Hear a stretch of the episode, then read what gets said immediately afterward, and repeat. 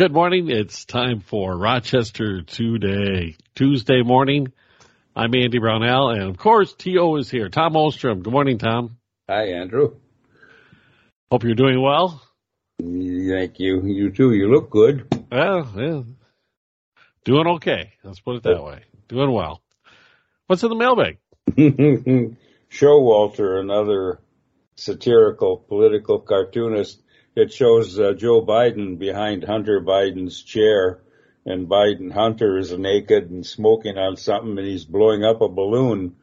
And Biden says, "Hunter, blow up those balloons and launch them faster before the media starts asking me about those documents again." Jeez. And then it shows Branco, political cartoonist, and it shows Biden walking away from East uh, Palestine or Palestine uh, with with the money in a bag, and it shows Trump walking toward uh, East Palestine, saying "America first," because Trump did go and visit before the Biden administration did, and now they've finally gone to East Palestine. And then um, Rose and KLS communicating and sharing it with me. KLS says Minnesota State Representative Jerry Newton and Heather Edelson recently introduced a House resolution which would prohibit the sale of non-electric powered lawn and garden equipment. Yeah. And that's what KLS said. And then Rose said, yep, and they have stock in the electrical equipment companies too. Oh, I didn't know that. Yeah. I'd have and to research that, but. Yeah. Well, there's even talk of legislation that would uh, potentially allow the state government, depending on which administration was in charge, to change the rules so you wouldn't be able to have future natural gas hookups to new homes or new apartment buildings for heat, that everything would have to be electric heat. Ah. Uh, now that's a proposal and it doesn't mandate it, but it would open the door for the potential of that kind of regulation. Hmm. Yeah. Oh God, they go crazy. These people. I think we need natural gas and nuclear and everything else. And if people want environmental friendly uh, technologies, that's fine too. Do it all. Uh, from Wayne, Tom, the first Republican presidential primary debate will be held in Milwaukee, Wisconsin. Uh, that's blue state area. Uh, in August of 2023. I am most impressed by biotech entrepreneur Vivek Ramaswamy. I have read and enjoyed his best-selling books, Woke Inside Corporate America and The Nation of Victims of Identity Politics and the Death of Merit. Um, so, uh, and some big Republican donors are meeting with the uh, Republican candidates uh, that have been uh, announced so far, but they didn't invite the Donald there. That's no. That's interesting. Yeah. Maybe the revolution is afoot. well, you think about how many people that Trump put in place in key positions within the party leadership. Yeah. So whoever wants to mount the revolution, I'm using that term loosely, obviously, would have to get past these gatekeepers. Mm-hmm. Much, oh, much like the Clintons had set up with the Democratic National Committee, that they took the leadership positions, which is the ultimate prize, right? When you win the White House, yes, you generally get to appoint these people in order to forward your next election campaign. But he lost his second election campaign, but those people remain in place, so the Trump people. So everybody will have a tough fight if they wish to uh, pick that fight. Yes. Was that it for the mailbag? Yep. Okay. We'll take our break. Back in a moment. Tom Ostrom's here. I'm Andy Brownell, Rochester today on a Tuesday on News Talk 1340, KROC AM and 96.9 FM. Welcome back, everyone. Rochester today continues. Tom, what's tops for you in Minnesota topics? Uh, from Alpha, Liz Collin. A white mother fears public schools are grooming her black daughter to hate her. Excuse me. A Minnesota mom and parental rights activist fears her black daughter's public school is grooming her to hate white people. Um, and that's Peter Hobart Elementary School had a Black Lives Matter school week we were notified by email, the mother said. Her name is uh, uh, Jill McLaughlin. She said the school, she thinks, kept it hidden from parents. Uh, no mention of BLM and the schedule of Black History Month activities. They tried to hide it, she said. And they say it's necessary uh, to, to address racism. Her daughter is black. Uh, and her daughter doesn't like these things. She's nine years old and she's very bright and she senses this division uh, techno- technique and, and she, she's confused by it. She, McLaughlin, her mother said she comes to her own conclusions and, uh, she said, why do we have to do a racial autobiography? Why can't it just be autobiographies of uh, people, of, of people, uh, that are, that are uh, advanced and accomplished? and her mother said she's smart, she's getting confused, and uh, the attacks on the nuclear family and all that is just counterproductive. And she said we have a right to inspect the curriculum, uh, uh, but the schools aren't being transparent. And that was what St. Paul schools, you said? Yes. Mm-hmm. Okay. um, these battles, or I guess that's what you'd call them, uh, battles between parents, parents groups, and the school districts uh, don't seem to be going away. In fact, they're getting more and more media coverage when they do flare up. And I saw in central Minnesota, the Sartell School District up by St. Cloud, they're in a pitched battle between a parents group and the school administration over a series of books that are not only in the I, I don't even know if they have a library there, but I'd have to. But being used for an English class curriculum, apparently, or being made available to students. Either way, they contain what the average person would say explicit sexual material. it's, mm-hmm. uh, and, and they were being, the school board was being dismissive of their complaints and during one of the recent meetings, one of the parents got up and read the book, one of the books, to the point where that got everybody's attention that the the level of the graphic sexual descriptions taking place in this book, most people would consider that's probably not appropriate. Apparently, I would say most people, because apparently some people think it's okay to be, have that and um, it's nothing to do with the existence of the book or the selling of the book or the distribution of the book. It's the idea that the book would be um, handed out to younger students or made available to them. Mm-hmm. And now they've uncovered a bunch of other books apparently that are available along the same line. So it's creating quite a ruckus up there in central Minnesota and getting quite a bit of press coverage, mm. which I guess that's not all that unusual. but one person did point out, and it probably is the best um, uh, acknowledgement of the somewhat double standard or hypocrisy taking place that within the school system, as in many other school systems, they have been put in place uh, programs that can block internet searches. Mm. And of course, those were put in place mainly to block explicit sexual content, pornography mm-hmm. specifically. So kids could not go use the school computers to look up porn stuff. Well, everybody's pointing out the irony of that. You, mm-hmm.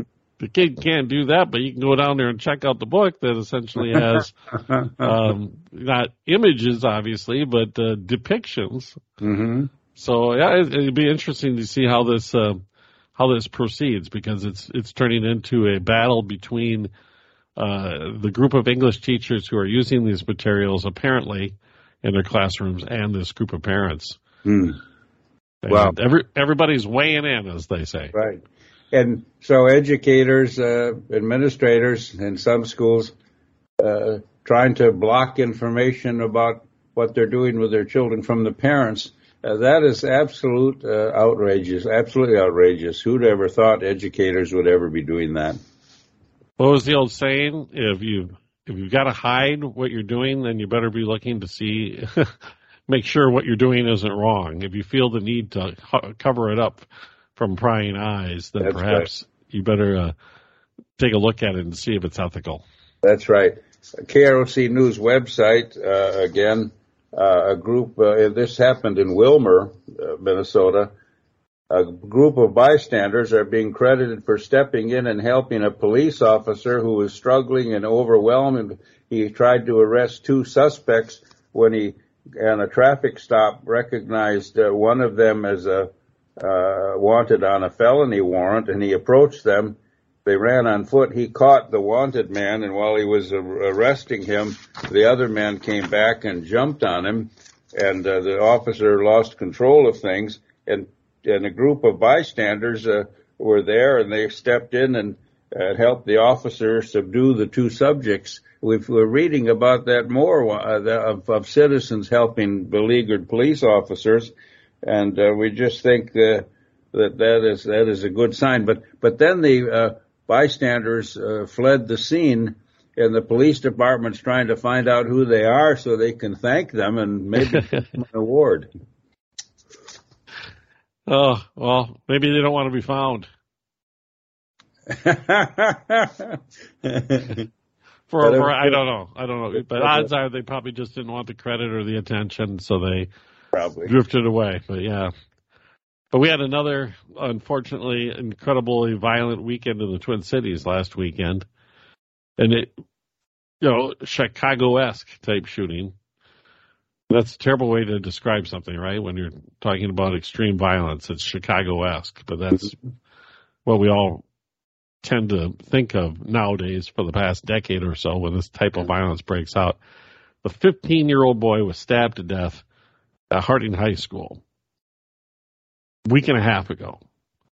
Last week, and they had a celebration of life for this teenage boy. Now that's in Minnesota, not Chicago, right? No, this is St. Paul. Yeah, this is St. Paul. Paul. Okay. So not only you had a, a murder inside a school in St. Paul, you had a celebration of life for the murder victim, which uh, turned into a mass shooting. My gosh. With two dead and others critically wounded hmm. apparently related to whatever conflict led to the murder in the school. Sad, sad state of affairs. Hmm. My goodness. Well, um, public school enrollment continues to decline in Minnesota, according to Anthony Gockowski of, uh, uh, of Alpha News, uh, for the third consecutive year. Uh, the Minnesota Department of Education said enrollment dropped by about 2,500 students during the 22-23 academic year, and uh, uh, they're trying to get stabilizing funds to prevent this from uh, continuing. And Democrats are proposing a bill that would raise educational spending by a billion dollars. Charter and private schools saw enrollment increases, and uh, but homeschooling has dropped a little bit. Yeah. And I would say if you looked at it, it was a drop, but it was a fairly modest drop for this past school year. The big drop occurred that first year of the pandemic mm-hmm. while the lockdowns were taking place. That's where a lot, I think it was 17,000 students statewide left the public school system. I know the Rochester Public School uh, lost hundreds of students. Um, I couldn't give you the exact number off the top of my head, but I think what you see here is the decline has continued, but it was a relatively shallow decline last year. So it seems to be stabilizing at this point. And I wonder if the homeschool equation is uh, the reason for it stabilizing, that some of the people who did homeschool during the pandemic are now sending the kids back into mm-hmm. the regular classrooms. Yeah, I, I would think that uh, that's what happened. Um, uh, Lourdes High School in Rochester. Go ahead. Uh, here's some figures that uh, you were wondering about. Uh, this drop is smaller than the 17,000 students right. who left public schools in the 2021 school year. And uh, I would think you're right. And, and homeschooling is a tremendous uh, activity and time consuming. And I'm sure parents, uh, if they're getting more faith in some of the schools, uh, uh, especially charter schools, religious schools, they'll transfer that responsibility so they can get on with their lives. Yeah, things are returning to more normal slowly. But Lourdes High School, Rochester Catholic Schools, has seen a huge increase in its enrollment and demand for classroom space because prior to the pandemic, they had been in a decline, as were most Catholic schools across the country, mm-hmm. country yeah. seeing um, dwindling enrollment and having open, you know, open spaces in their classrooms.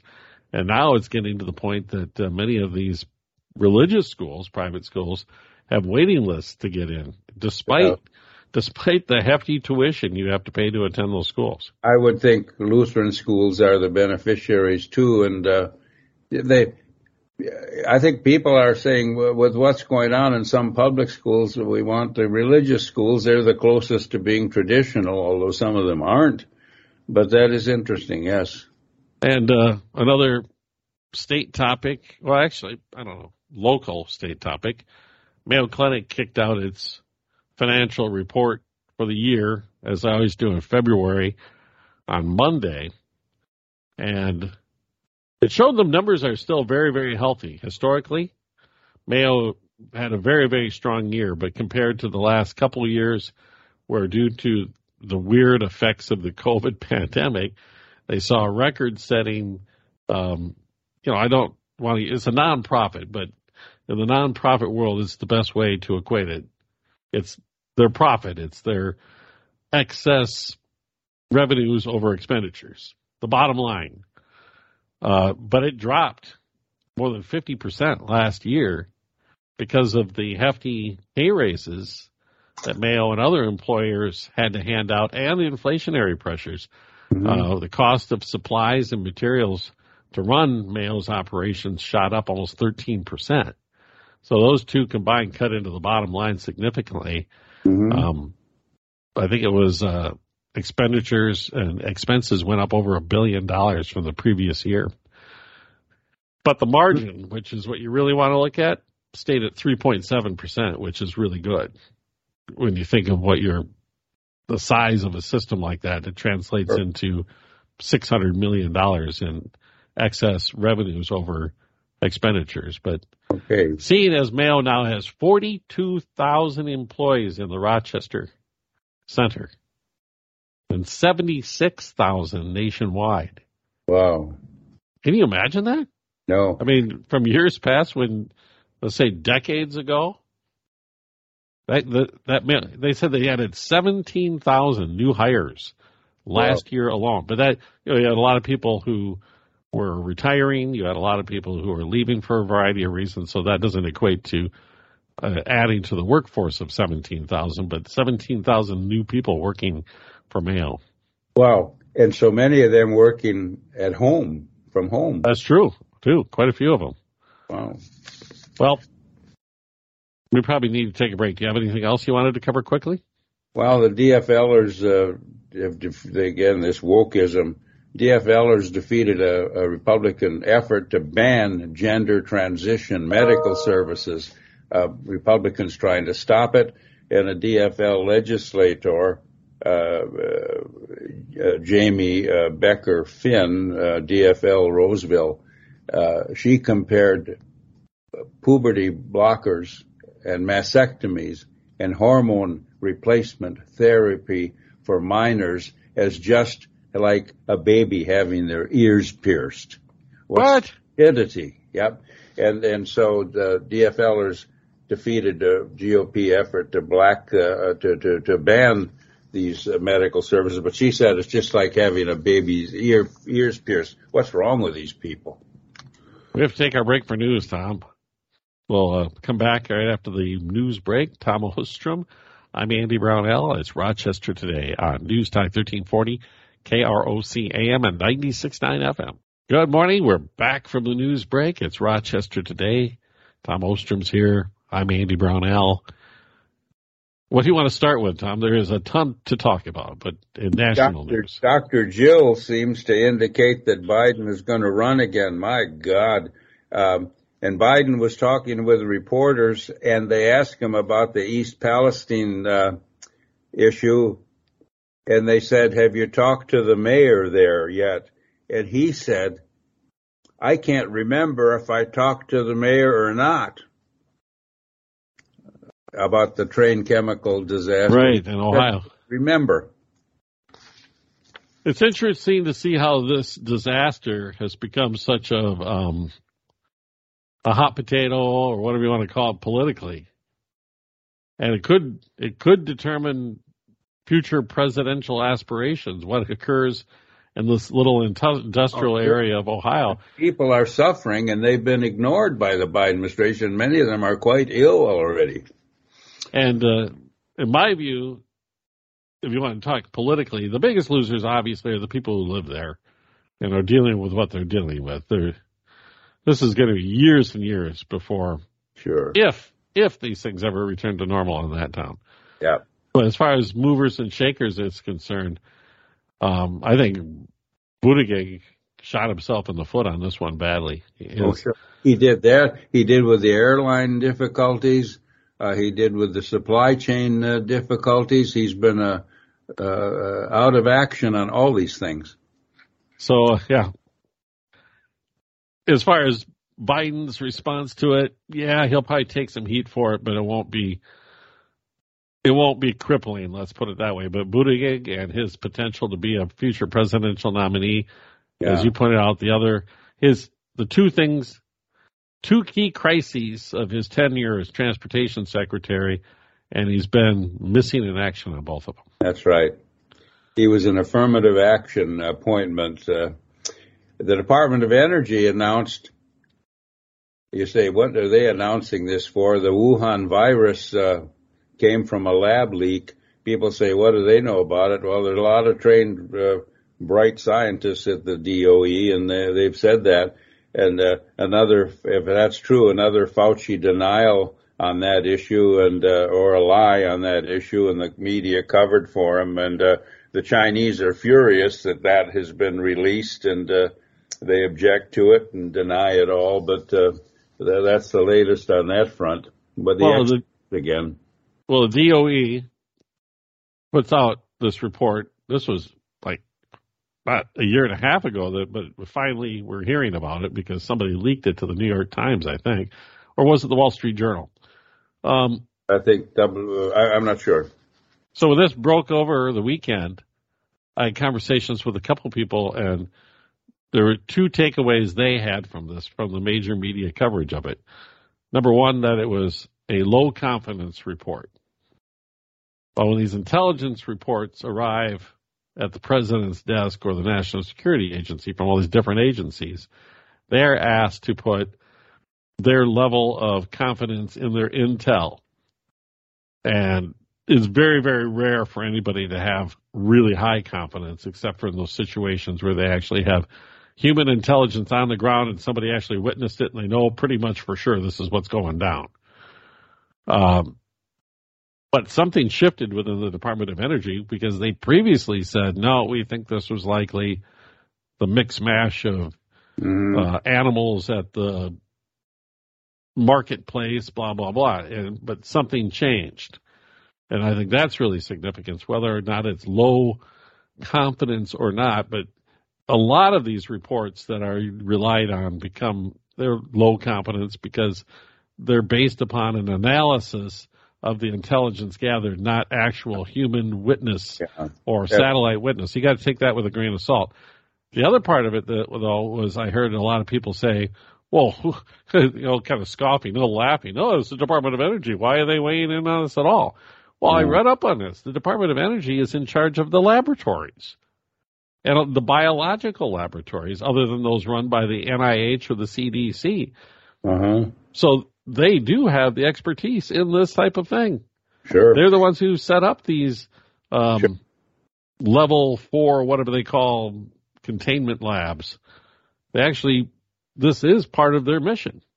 Yeah. So it does, it is significant. The other part I read about this, I didn't realize, Tom, and I, I don't know where my head was, but the FBI has come in even stronger than the DOE on the leak from the lab idea. Not a purposeful weapon attack, but some sort of accident occurred in that lab that caused this to happen.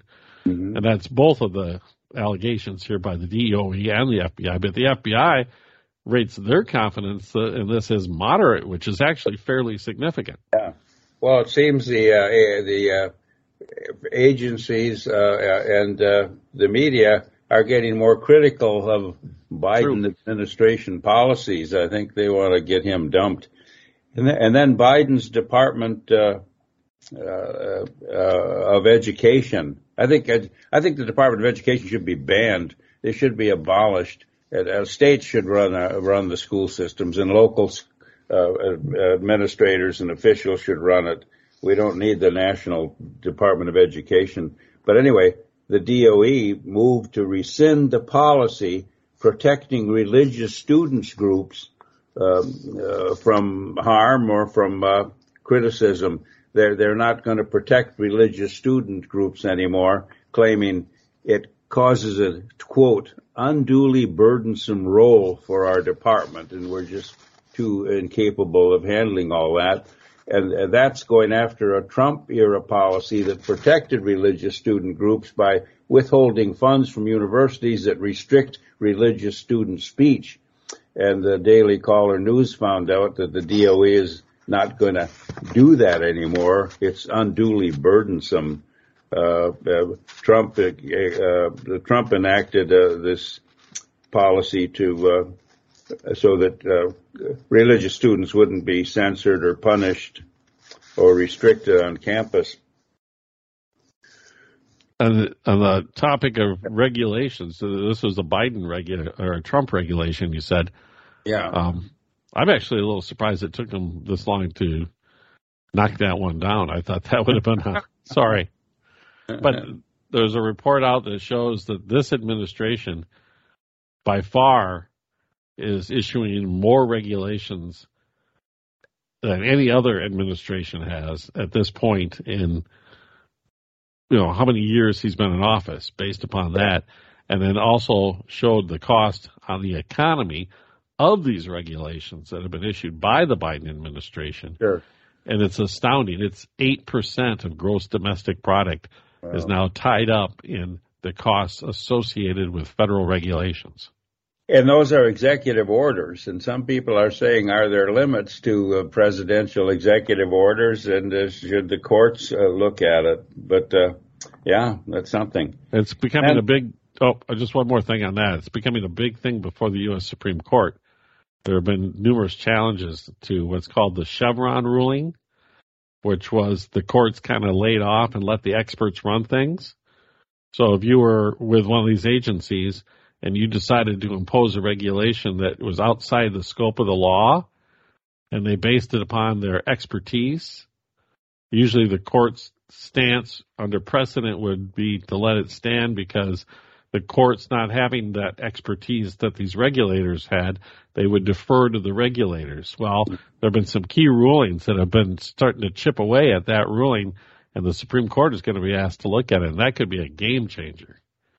It could, but I remember Trump used to uh, uh, uh, propagate exa- uh, you know uh, executive orders and judges somewhere in Booneyville would knock it down. Uh, he was challenged all the time on his orders, but the courts don't seem to go after Joe.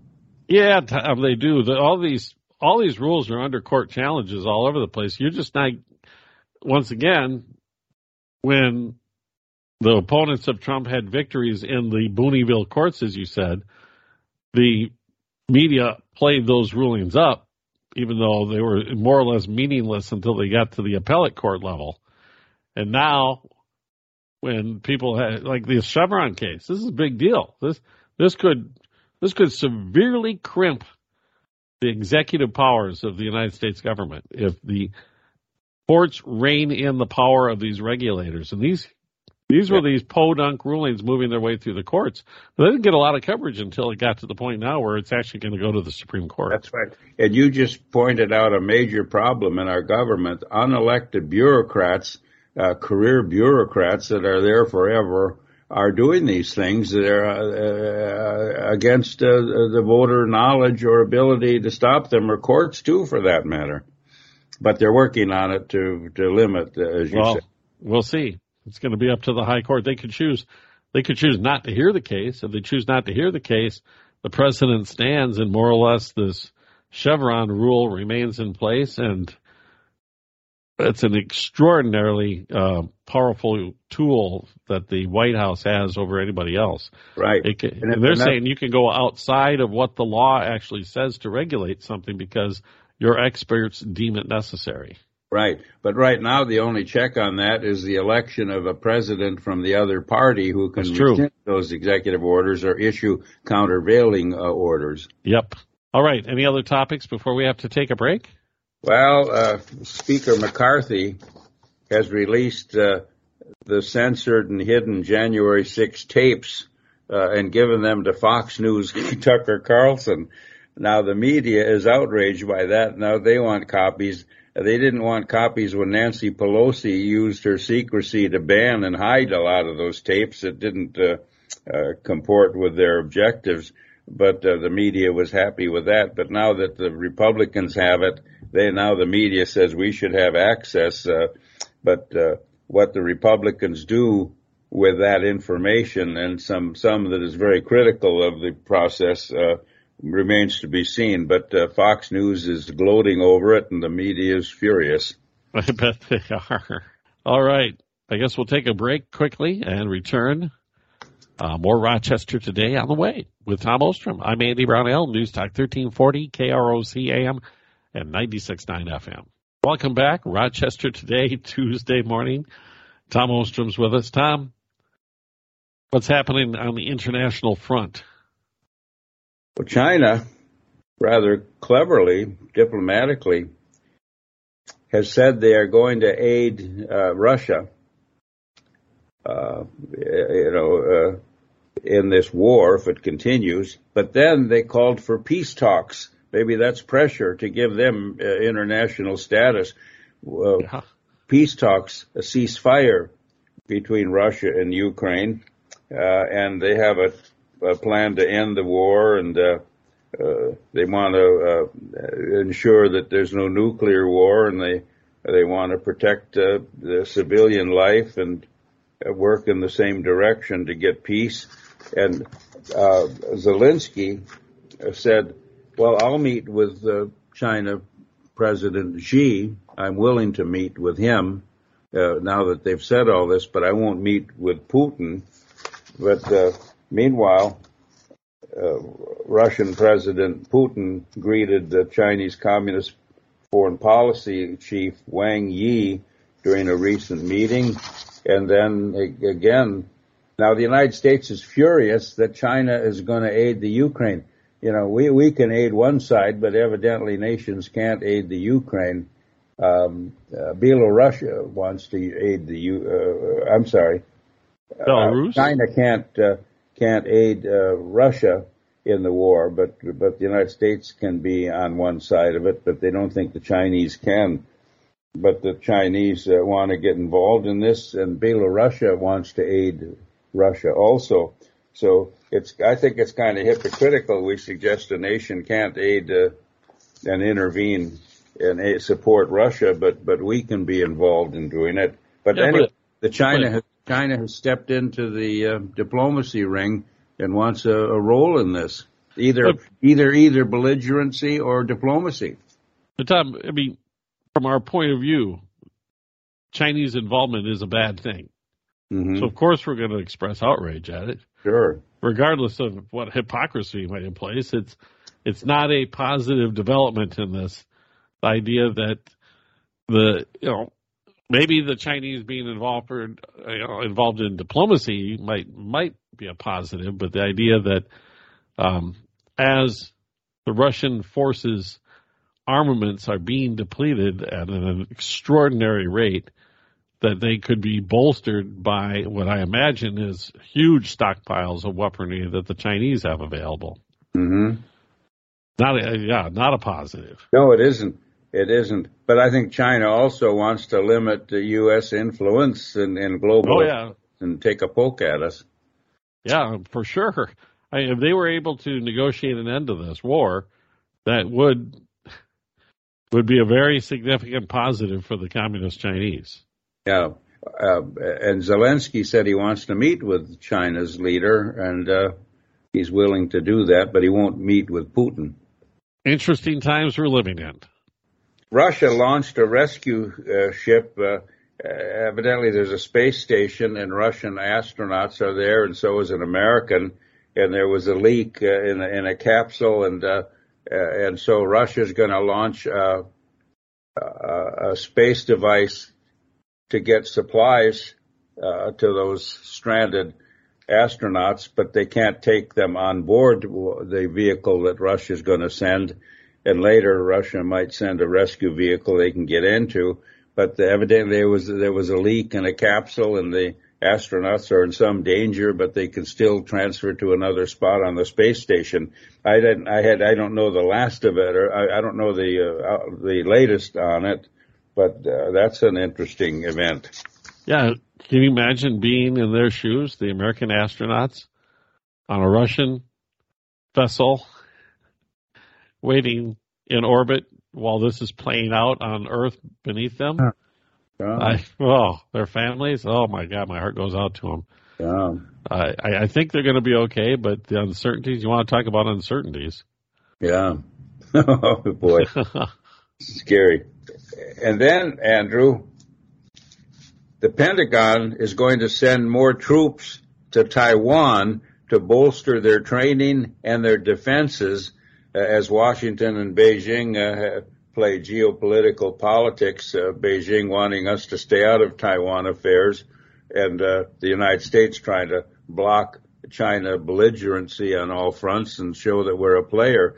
But uh, some Marines are already there. But um, uh, the Pentagon plans to deploy more, uh, about 100 to 200 more troops to Taiwan to train and enhance their defensive priorities. And of course, the Chinese are furious about that too. All right.